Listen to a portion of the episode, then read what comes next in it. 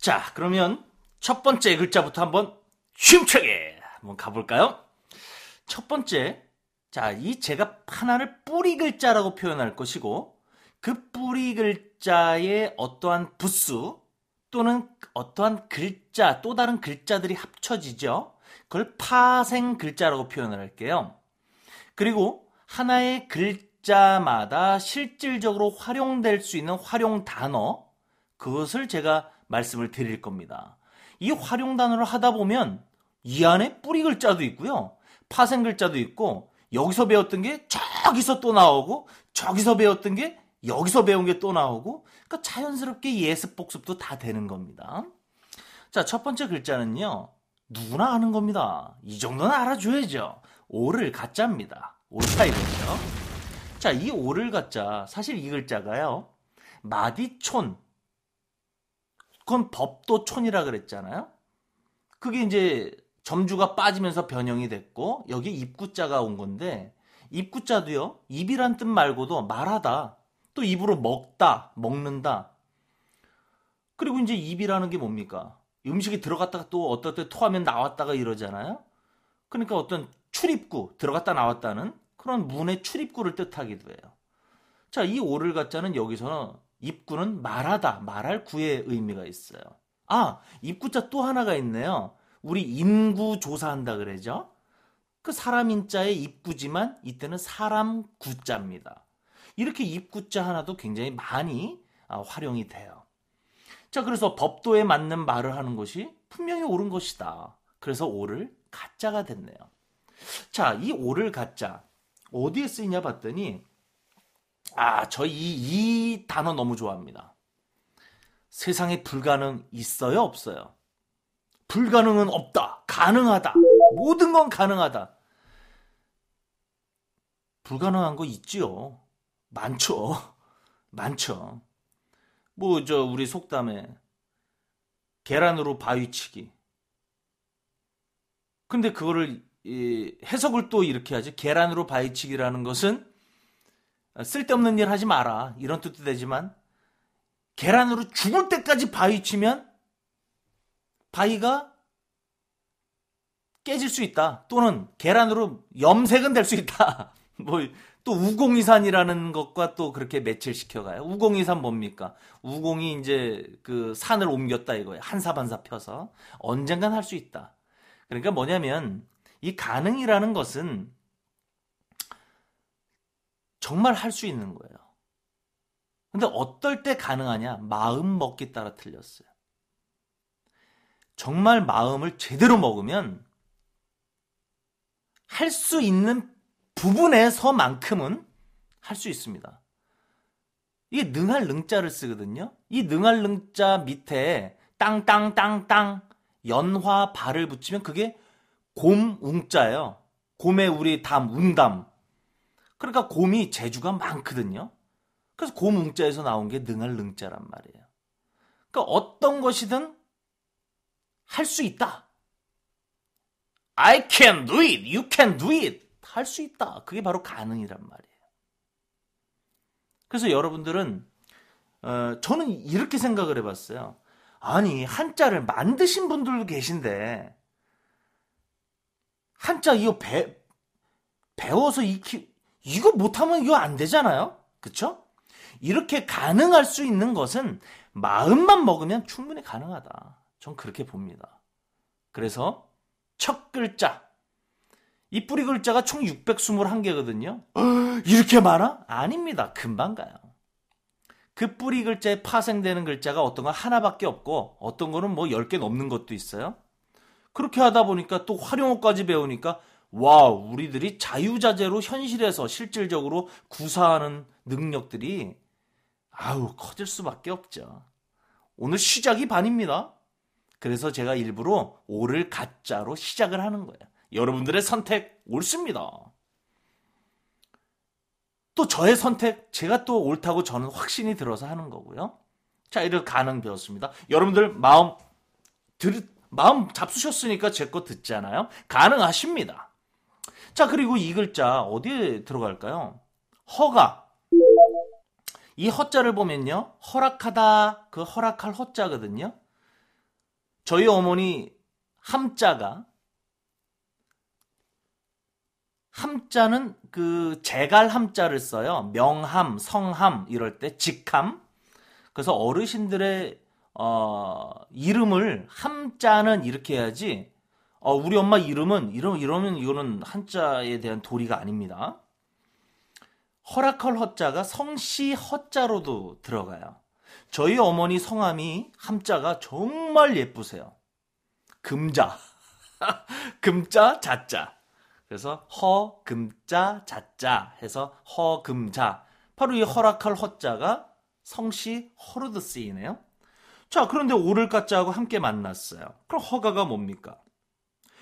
법령으로, 법으로 제한된 거, 금지된 것들 있죠? 그런 일들이 있는데, 요런 경우에 한해서, 특정한 경우에 한해서는 허락해 주겠다. 그러한 어떤 행정 행위, 그걸 바로 허가라고 하죠. 아, 이럴 때도 오를 가를 쓰네요. 자, 이제 삐리빙! 본격적으로 들어갑니다. 오를 가짜라는 이 뿌리 글자에, 자, 첫 번째, 왼쪽에 나무목이 왔어요. 자, 그러면 우린 이미 압니다. 나무에 관계된 거겠죠. 벌써 이렇게 공부가 되는 거예요. 나무목에 오를까? 자, 올바르게 자란 나무가 있어요. 올바르게 자란 나무. 그 나무의 나뭇가지 당연히 튼튼하겠죠. 그래서 나뭇가지를 뜻하는 가지 가짜가 된 겁니다. 자, 이 가지 가짜. 이것만 알면 안 된다 이거예요. 어디에 쓰이냐? 여러분들, 에, 우리 나무를 보면은 뿌리가 있고 줄기가 있고 나뭇가지 있고 이파리 있고 열매가 있죠. 참 많네요. 그 중에서 가엽이라는 단어가 있어요. 익숙치 않은 단어들이 이제 종종 나오지만 그러니까 우리들의 상식을 어, 상식의 이 범위를 확장할 수 있는 좋은 어, 기회가 되겠죠. 가엽이라는 건 뭐냐면 말 그대로예요. 나뭇가지하고 잎사귀를 얘기합니다. 이잎 옆자를 탁 보십시오. 초두머리 있죠. 다음에 인간새 또는 세상 할 때 세상세자가 가운데 있고 나무목이 있어요. 그러니까 나무 위, 그러니까 나무의 나무 위쪽에 있는 그 세상에 바로 풀이 달려 있다. 그게 잎이다 이거예요. 나무라는 하나의 세상. 근데 하늘로 올라가니까 어 좀 높은 세상은 좀 틀리죠. 그 높이 올라간 나무의 높이 올라간 세상에 풀이 있다. 그게 바로 이파리다 이겁니다. 넓은 잎, 활엽수, 좁은 잎, 뾰족한 잎, 층엽수. 저는 이제 달려있는 잎보다 저는 떨어진 잎이 더 좋아요. 그래서 가을을 좋아해요. 떨어질 낙자를 쓰죠. 잎 옆. 그래서 떨어진 잎, 낙엽. 아우, 너무 좋아요. 너무 좋아요. 그 소리도 좋고.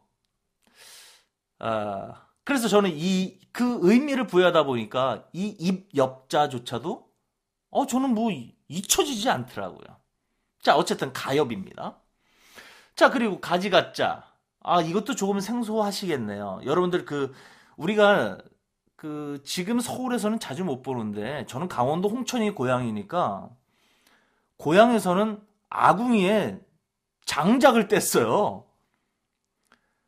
그러니까 도끼로 나무를 항상 저는 쪼갰던 생각이 납니다. 그때 어, 그 도끼를 잡는 그 자루 있죠. 손으로 잡는 도끼 자루. 그걸 부가라고 해요. 그 도끼 부자와 가지 가자를 써요. 부가. 이때 도끼 근을 안 씁니다. 도끼 근 위에 아버지 부자가 들어가는 도끼 부자를 써요. 그러니까 저도 가만히 생각하니까 예전에 저희 아버지가 저희들 겨울에 춥지 않게 하시려고 항상 저희 아버지 손에 도끼자루가 어, 들려 있었던 기억이 나요. 그러니까 아버지 부의 도끼 근, 도끼 부. 하, 아버지 생각나네. 우리 부모님 진짜 잘 해드리기로 해요. 저도 왜 그러냐면 내리 사랑, 올라가는 사랑, 아버지 어머니 그게 아니라 저도 자식이 둘 있는데 아들, 딸한테 더 신경을 더 쓰다 보니까 원래 아버, 아버지, 어머니 5, 제 아들, 딸 5. 이게 맞잖아요. 5대 5. 음량이 좋아하고. 근데 제가 불효자죠. 아버지, 아, 아버지가 아니라 아들, 딸의 신경을 제가 50%가 아니라 30%를 더 써요. 그럼 80이 되죠? 그럼 나머지, 거기에 30을 더 쓴 건 아버지, 어머니의 것으로부터 제가 갖고 온 거잖아요. 그러니까 항상 저도 반성하고 노력하는 그러한 심선생이 되도록 노력하겠습니다. 자, 이렇게 가지가짜를 배웠단 말이에요. 자, 이번에는요. 수레거, 수레차, 수레거, 수레차. 음, 의미 두 개죠. 그래서 자동차, 자전거 이렇게 되는 거예요. 어, 이게 왼쪽 변에서 들어왔네요. 어, 그러니까 이 뿌리 글자에 방향이 어디서 부수나 글자들이 들어오냐면 왼쪽은 변의 변이라는 이름으로 들어오죠. 오른쪽은 방이죠. 위쪽은 머리죠. 아래쪽은 밑 또는 발이라고 하죠. 또는 문문자에는 가운데에 빡 들어온단 말이에요. 이렇게 위치가 총 다섯 군데에서 어디서 올지 모릅니다. 음, 그때마다 제가 알려드릴게요. 자, 이 글자는 두 가지의 의미가 있는데요. 하나는 수레라는 뜻이에요. 수레가. 그리고 또 하나는 사람 이름에 많이 쓰여요. 요게 중요한 겁니다. 자, 수레고 수레차가 있어요. 오를까가 있습니다. 아니, 수레가 올바르게 굴러가야지 좋은 수레죠. 또 올바로 그 사람이 잘 살아야 좋은 인생이죠. 그래서 수레거 수레차가 온 겁니다. 자, 실질적으로 이 글자가 활용되는 건요. 수레란 뜻으로 활용이 거의 안 돼요. 그러니까 이걸 알아야 되는 거죠. 바로 사람 이름 가짜로 많이 활용되는데 여러분들 맹가라고 있죠? 이게 첫 번째, first, 첫 번째를 뜻하는 맛, 맹자란 말이에요. 우리 진짜 어우 대단하신 분들, 맹자, 공자 분들 계셨죠? 그때 맹자 이걸 쓰십니다. 그 맹자, 맹자의 그 성과 이름, 맹자의 성명을 맹가 이렇게 불렀어요. 만맹자의 사람 이름 가. 그러니까 이 술에 가라는 의미보다는 사람 이름 가짜로 많이 쓰였다는 거 우리들은 이렇게 활용어를 통해서 알 수 있죠. 자, 또 들어갑니다. 오, 이제 입구자가 변으로 왔네요. 근데 음은 계속 갑니다. 오를까가 있으니까 아하, 뭔가 이런 법칙이 있네요. 오를 가짜의 왼쪽에 입구가 왔어요. 그럼 입으로 뭐 합니까? 그렇죠. 음식을 먹기도 하고 말을 하기도 하고 좋아서 노래도 부르고 누굴 꾸짖기도 하고 아 여기서 꾸짖을 가네요.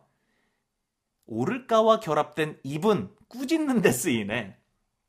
그래서 입으로 꾸짖는데 그냥 꾸짖으면 안 되죠. 저희 아들이 그래요. 제가 뭘 하나, 저, 야, 너 이것 좀, 좀 똑바로 해. 그 저희 아들 앉아요. 아니, 아빠도 안 하잖아. 그래요. 그래서, 야, 이거 내가 먼저 올바르게 하고, 그 다음에 꾸짖든가 말든가 해야 되겠다. 어, 이 글자가 그거예요. 입으로 올바르게 되라고 꾸짖는다. 꾸짖을 가. 그러면 이 글자 가책이라는 단어에 들어가네요. 나 자신을 막 가책하다. 이런 글자도 사실은 있어요.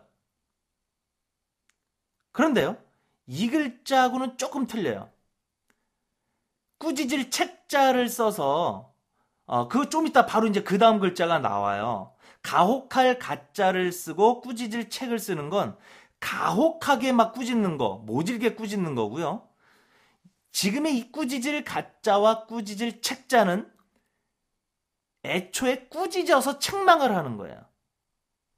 그러니까 가혹하게 꾸짖는 거와 꾸짖어서 책망하는 것 조금의 차이는 있죠. 이때 쓰이는 거고.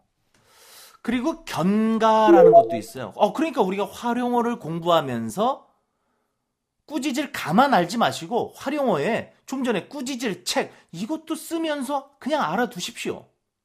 그러니까 꾸짖을 가만이 아니라 가 책을 하나에 영어로 보면 하나하나에 뭐 예를 들어서 morning 이것만 알지 마시고 good morning 이렇게 패키지로 통으로 그렇게 우리 공부하는 겁니다.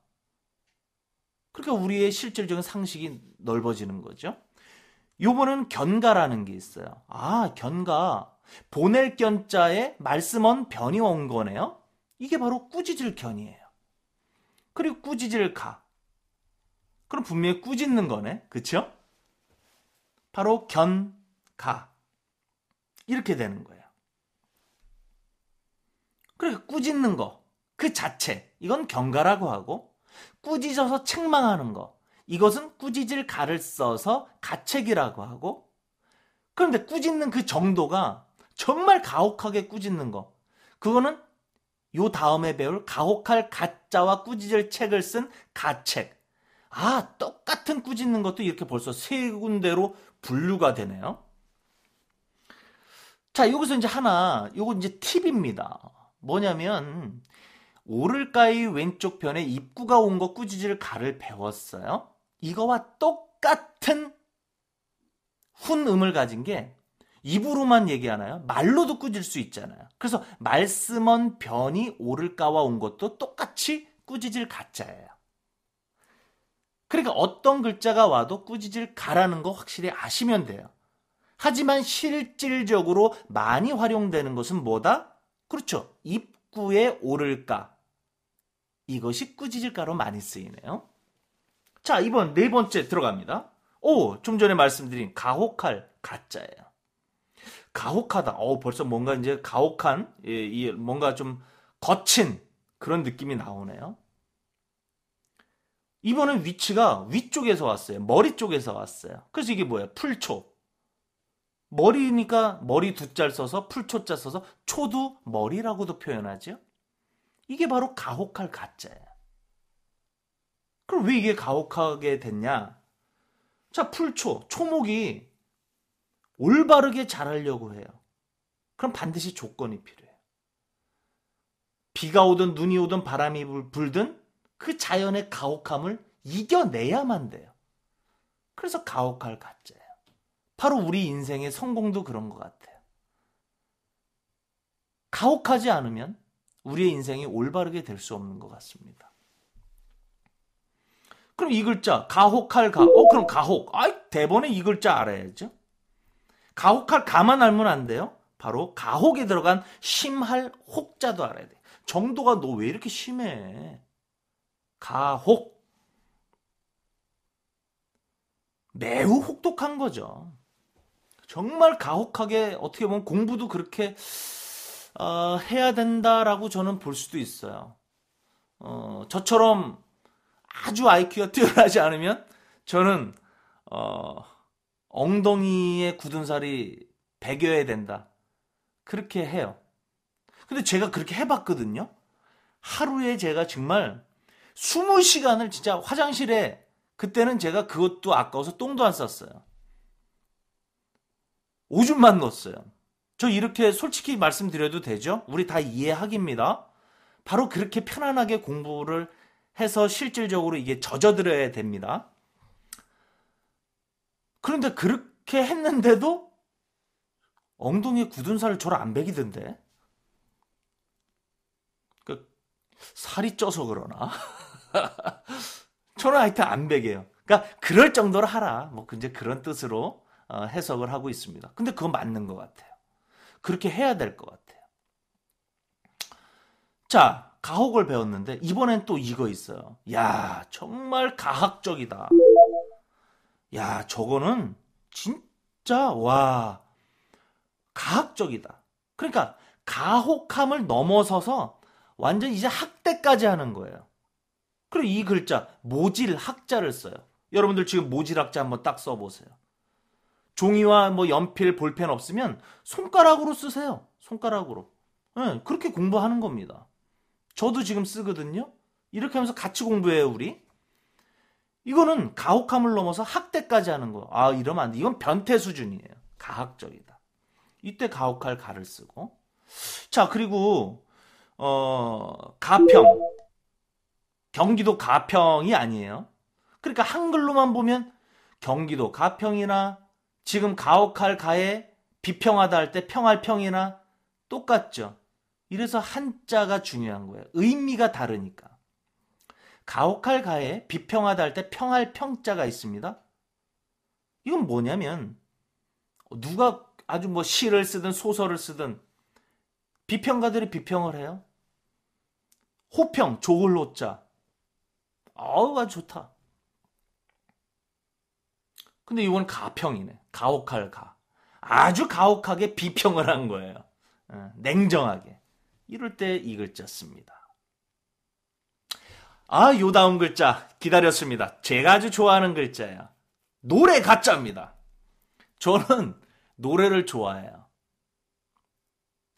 뭐 슬픈 노래든 좋은 노래든 뭐 동요가 됐든 민요가 됐든 다 좋아요. 노래라면. 근데 이 노래를 우리가 오늘 제대로 한번 한번 알아보는 거예요. 노래 가짜를 보니까 오를 가짜가 두 개가 연속으로 위아래로 있어요. 그리고 중요한 거 하품 흠자는 거의가 오른쪽 방으로 옵니다. 거의가 오른쪽 방으로 와요. 여기도 오른쪽 왔죠? 이게 노래 가짜예요. 왜 노래가 노래 가짜가 됐냐면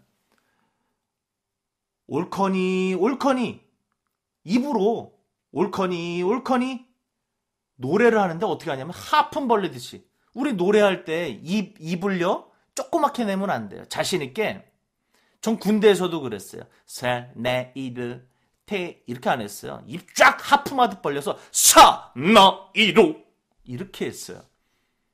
근데 노래를 나쁜 거나 올바르지 못한 걸 하면 안 된다 이거죠.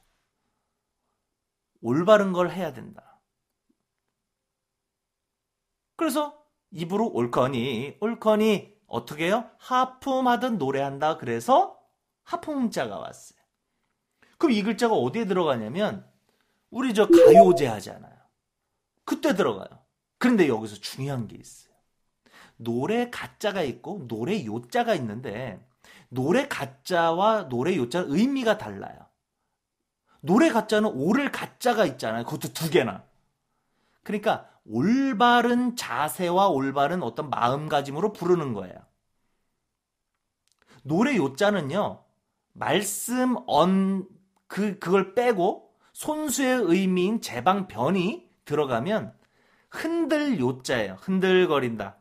그 흔들거리는 그 아기들 재우는 바구니를 뭐라 그러냐면 요람이라고 하잖아요. 그래서 흔들 요자를 쓴단 말이죠. 그 흔들 요자에서 유래된 글자가 노래 요자예요. 그러니까 이 노래 요자는요, 애초에 가만히 정적으로 부르는 노래가 아니에요. 손을 모아서 흔들든 디스코 춤을 추든 몸을 흔들면서 좀 빠른 템포의 노래를 부르는 거예요. 그게 노래 요자예요. 아, 이런 의미가 있구나. 그래서 여러분들 아이 동자 써서 동요 부른다 그러죠? 그럼 이 동요가 뭡니까? 아이들이 노래를 부르는데 동가, 노래가 동가라고 안 하죠. 동요라고 하죠. 아이들 어떻게 불러요? 두 손을 딱 깍지 끼듯이 이렇게 해서 아 이거 녹음이라서 안 보이네. 그래서 딱 이 노래 부르는 거죠. 학계정이 땡땡땡. 에? 그렇게 이렇게 이렇게 약간 흔들거리면서 그래서 동요입니다. 아하. 자, 그리고 요거 중요해요. 여러분들 노래를 전문으로 부르는 사람을 뭐라고 표현합니까? 가수. 한자 공부하는데 여기서 싱어 이러면 안 돼요. 가수. 근데 숫자가 뭐냐 이거예요. 손 숫자예요. 에? 노래를 손으로 부르나? 아, 마이크를 손으로 잡아서 그런가? 아니, 그게 아니라 전문가를 뜻할 때 손수를 써요. 기억하십시오. 그래서 운동선수 바로 손수자를 쓰는 거예요. 전문가. 저 나무목이 들어가서 목수 이때도 손수를 써요. 전문가예요. 나무를 전문으로 다루시는 분들. 노래를 전문으로 하시는 왜 전문가가 손수일까요? 손으로 특히 우리나라 사람들 대한민국 사람들 훌륭합니다. 젓가락 문화. 못 만드는 게 없어요. 그런 관점에서 저는 참 기계를 못 다뤄요. 뭐 잘하는 거 하나라도 있으면 되니까 힘차게 파이팅. 어쨌든 간에 손수는 전문가입니다. 그래서 가수. 아하. 야, 그 다음에 여러분들 오른손으로 왼쪽 심장에 딱 손바닥을 대 보십시오. 그리고 우리 이 글자 공부해요. 나라마다 그 나라를 상징하는 노래가 있어요. 그걸 나라 국자를 써서 국가라고 하죠. 흔 노래 요자 국교라고 안 합니다. 왜요? 마음을 올바로 해야 되니까. 우리 미녀, 미녀도 노래 요자 쓰죠? 흔들흔들. 자, 그런데 그냥 국가가 아니라 우리 대한민국의 국가는 앞에 한 글자를 더 붙여요. 무엇이죠? 자, 손가락으로 써보세요. 손톱 조에, 덮을 멱에, 마음심에, 밑에 뭡니까? 쉬어, 저, 뒤져올 치예요. 쫙 하는 겁니다. 손으로 나의 온 마음을 덮어서 마음으로 천천히 인생을 걸어가면서 그 시간을 걸어갈 때 마음을 다해서 사랑한다 이런 뜻이에요. 사랑의 애자예요. 그래서 우리는 국가가 아니라 애국가예요. 그것도 1절만도 아니야. 4절까지 있어요. 여기서 질문. 애국가 어느 분이 작사, 작곡? 네, 안 가르쳐 드릴래요. 검색하시기 바랍니다. 애국가. 그래서 저는 애국가가 노래 요가 아니라 노래 가짜기 때문에 정말 자세를 올바르게 부르고요. 또 사랑 애자가 들어가서 사랑의 마음으로 불러요. 지금이야 안 그러지만 예전 제가 어렸을 때는요. 초등학교 다닐 때는 어, 새마을 운동이라고 있었어요. 새벽정이 울렸네. 어떤 건지도 모르고 빗자루 참 빗질 열심히 했죠. 그리고 5시인가 제가 잘 기억 안 나네요. 5시인가 6시인가 저녁 때 되면 애국가가 나와요. 그때 국기 개항대에선 또 태극기를 내리죠. 그때 모든 사람이 딱 자리에 멈춰요. 그리고 태극기를 바라봐. 그리고 가, 왼쪽 가슴에 오른손을 탁 올리고 나라를 사랑하는 마음으로 애국가를 부르든 아니면 탁 그렇게 있어요. 그때만에 움직이면은 진짜 그건 어 하여튼 좀 그때 분위기가 그랬어요. 그렇게 굳이 에, 형식적으로 안 해도 지금 여러분들이나 저나 우리 다 나라 사랑하죠. 우리가 뭐 야당이고 여당이고 전 뭐 그런 것도 없어요. 그냥 다 나라를 위해서 열심히 해주시는 분들이고 각자 자기가 맡은 일만 다 잘한다면 모든 것이 다 잘 되잖아요. 그쵸? 그런 의미로 우리 노래 가 자 배웠네요. 자, 2번 글자입니다. 자, 두구둥! 드디어! 이젠 음이 가가 아니에요. 아로 바뀌었어요. 근데 뜻이 언덕 아 자인데, 노, 아, 저, 옳을 가 자의 왼쪽에 좌부 변이 와요. 자, 이, 이 모양을 보십시오. 좌부 변. 똑같은 모양이 오른쪽, 우부 방으로 오는 것과 차이가 있어요. 이거 부수 때 배웠죠? 이 모습이 좌부변으로 오면 언덕을 뜻하는 언덕 부자가 되고 이 글자가 우부방 오른쪽으로 오면 고을을 뜻하는 고을읍이 되는 거예요. 자, 근데 여기 어디 왔어요? 왼쪽에 좌부변으로 왔죠. 그 분명히 언덕과 연관이 돼 있다 이거야. 근데 음이 아로 바뀌었는데 어허 언덕 아잖아요. 자, 그러면 왜 심영세원 선생이 언덕 아자만 알면은 안 된다. 구슬도 왜 꿰어야 보배냐. 이 글자 언더 가짜만 실컷 외워보세요. 이거 어디다가 쓸 건데 언제 쓸지를도 몰라요. 그래서 실제 활용어를 이제 우리는 압니다. 바로 아부 떨 때. 아이 저 새끼 저거 저 쟤는 왜 이렇게 아부를 떨지? 어왜 이렇게 아첨을 하지? 그러니까 상대방한테 막 비비는 거죠. 우리 저 언덕을 흔히 비빌 언덕이라 그러잖아. 나 좀 잘 봐줬어 해서 뭐 에?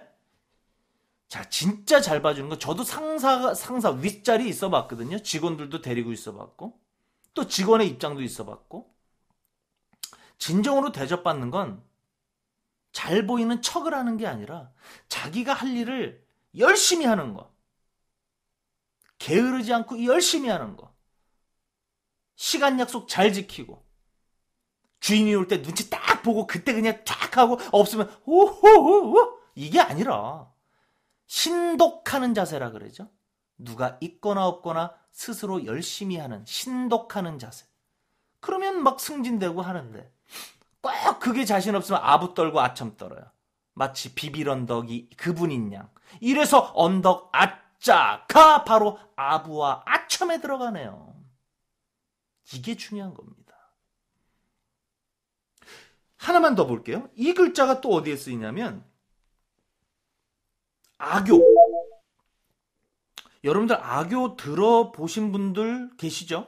못 들어보신 분들은 지금 하시면 되는 거예요. 이때 언덕 아자를 쓰는데 교자가 악교 교자예요. 그 악교가 뭐냐면 어, 원래 그 저 소가죽 있죠. 쇠가죽을 진하게 아주 진하게 고아 딱 고아서 딱 굳혀버린 게 있어요. 이걸 끓여. 그래 그걸 어디에 쓰냐면 접착제로 써요. 풀, 본드 이런 것처럼. 근데 접착제로 아주 강하죠. 그게 아교예요.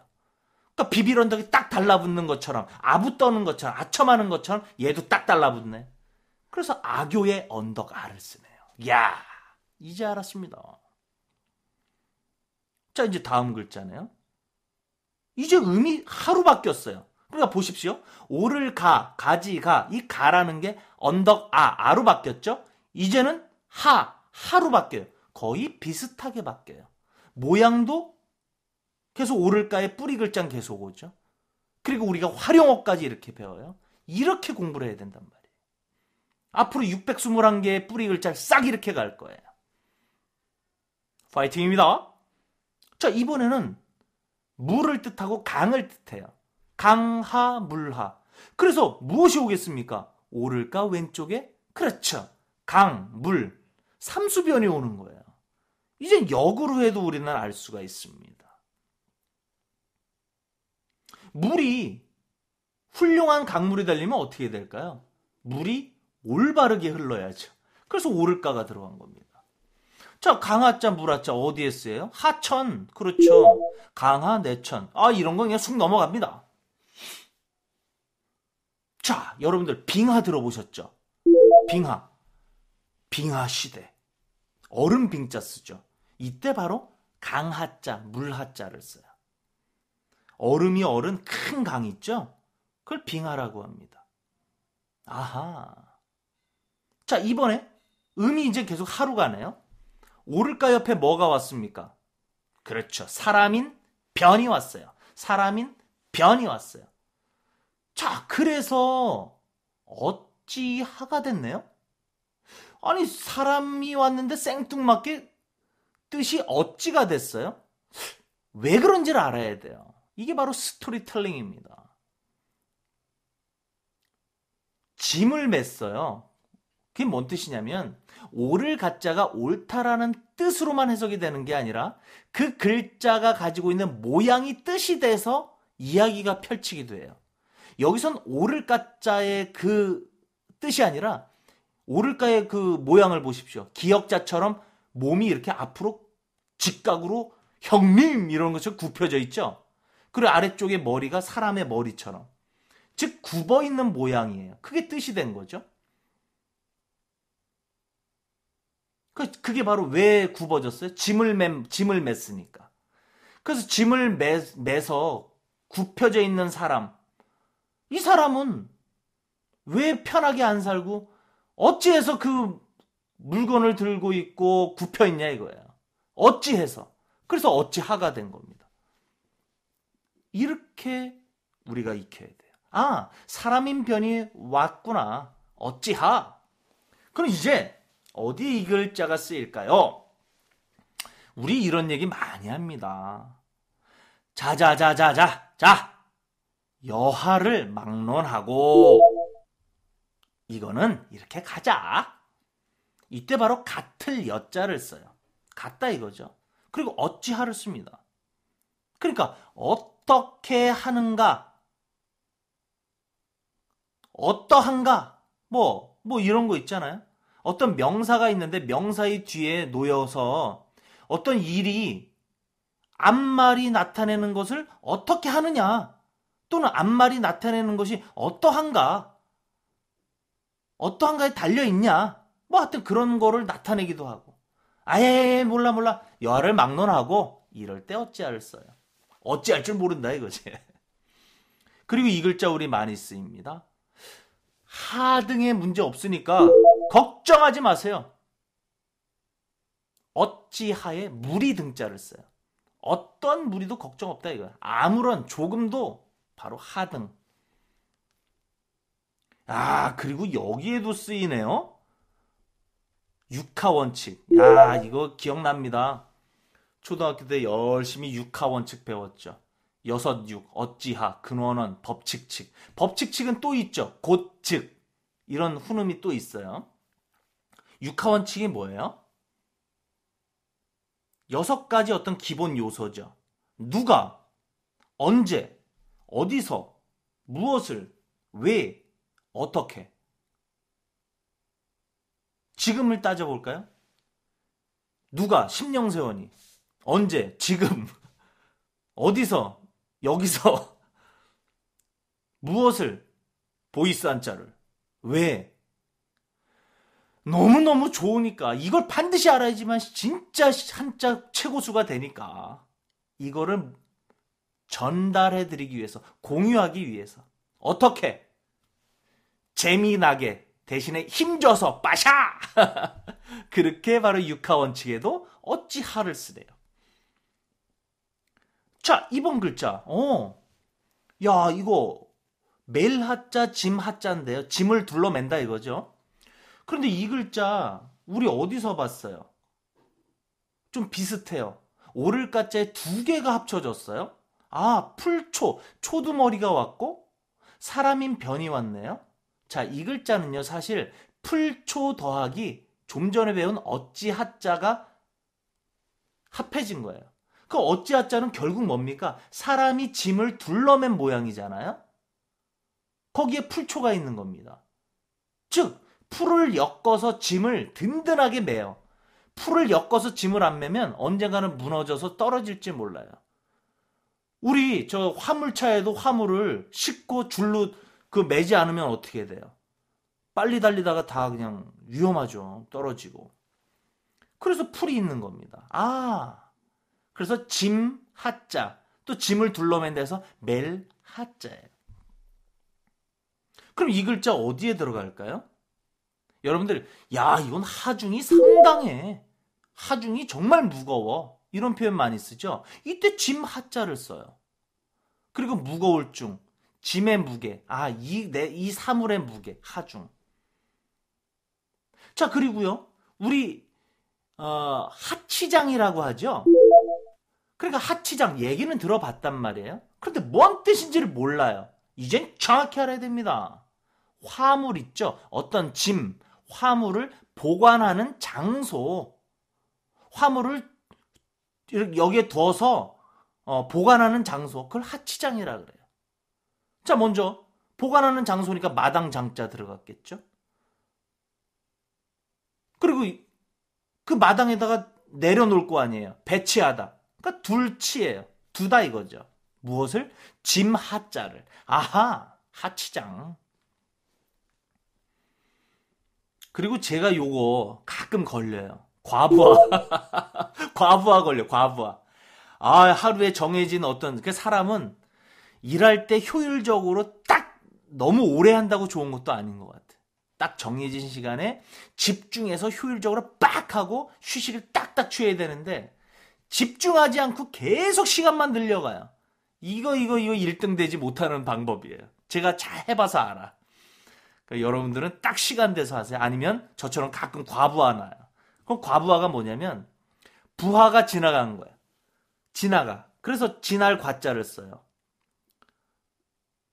그럼 부하, 부자는 뭐냐면 이거 질 부자예요. 그리고 하자는 어떤 여기선 짐보다는 짐을 둘러매다, 짐을 둘러매다 이런 멜 하자의 개념이 더 많아요. 그럼 이 질 부자라는 건 뭐냐면 짐을 짊어매다 이런 뜻도 되고요. 우리 빚질 때 있죠? 빚질 때. 그때도 이런 질부 이런 걸 이제 써요. 자, 아, 그리고 저 짐을 질러매는 것뿐만이 아니라 우리 저 승부를 낸다 그러죠. 이기고 질 때. 그때 진짜 게임에서 질 때도 이걸 써요. 그러니까 짐을 질, 짊어맬 때, 빚을 질 때, 에, 게임에서 질 때, 그때 다 이 질부자를 써요. 아, 이것도 이때 알아두면 좋죠, 뭐. 그쵸? 그럼 과부하가 뭐냐, 한마디로. 짐을 짊어맸는데 그게 지나간 거야. 넘어버린 거야. 즉, 규정량이 있는데 그걸 초과해서 완전히 짊어맨 그 짐의 무게가 넘어버린 거죠. 그걸 부하 걸렸다 그래. 그걸 과부하다. 자, 어, 이첫 뿌리 글자 621가지 중에서 첫 뿌리 글자, 오를 가자, 이 좀 파생 글자가 많았죠? 걱정하지 마세요. 어떤 거는 파생 글자 하나밖에 없는 것도 많아요. 자, 정리 한번 합니다. 제가 항상 그 다 끝나면 정리할 거예요. 이때 내 걸로 만드는 겁니다. 오를 가라는 뿌리 글자에 나무목 변이 오면 나무까지 가지 가. 수레거 수레 차가 오면 수레가 사람 이름 간데 수레라는 뜻보단 사람 이름 가짜로 많이 쓰인다. 입구가 변으로 오면 입으로 꾸짖는다. 꾸짖을 가. 그런데 말씀은 변이 와도 같은 뜻이다. 이제는 위쪽에 풀초, 초두머리가 왔어요. 풀처럼 가혹한 거예요. 가혹할 가. 어, 이제 오를 깎아 두 개가 오고, 오른쪽에서, 오른쪽에서 하품 흠이 오면, 노래 가. 음이 바뀌었어요, 이젠. 좌부, 변, 언덕, 부가 오면, 언덕, 아, 중요한 거. 언덕이란 뜻이 아니라, 아부 떤다, 아첨한다, 아교, 접착제. 이제 음이 바뀌었는데, 하예요. 삼수, 변이 옵니다. 강하, 물하. 이젠 사람인 변이 왔어요. 육하 원칙, 하등의 여하를 막론하고, 어찌 하, 어찌 사람이 짐을 들, 들머 맸을까. 이번엔 풀초에 어찌하가 중, 어찌하가 중심이 된 거예요. 풀초에 어찌하가 뭉쳤어요. 짐을 매다 짐하 멜하 이렇게 옳을 가라는 뿌리 글자로 몇 개죠? 하나, 둘, 셋, 넷, 다섯, 여섯, 일곱, 여덟, 아홉. 아홉 개의 파생 글자. 뿌리 글자까지 총 10개. 와우. 활용어까지 하면, 야 엄청나네요. 이걸 이렇게 공부한 겁니다. 재미나게 가는 거예요. 여러분들 시작이 정말 반입니다. 이제 앞으로는 저도 제 속 안에 있는 거 한자 가르치는 선생이라고 해서 개량 한복 입고 뭐 저뭐 수염 기르고 어? 제 속은 그렇지 않은데 항상 올바른 사람이냐 저 이강희만큼은 그렇게 안 할 거예요. 있는 그대로 저 어려웠던 상황이 있으면 말씀드릴 거고 과거에 저도 반성할 일 많이 했습니다. 그거 이 강의하면서 반성할 거고 그걸 토대로 더 올바로 열심히 살 거고 중요한 거는 목소리 힘줘서 빠샤 화이팅 할 거고 여러분들도 저를 통해서 대리 만족하셔도 돼요. 진짜 힘내셔서 우리 한번 가보는 겁니다. 아셨죠? 여러분들, 화이팅입니다!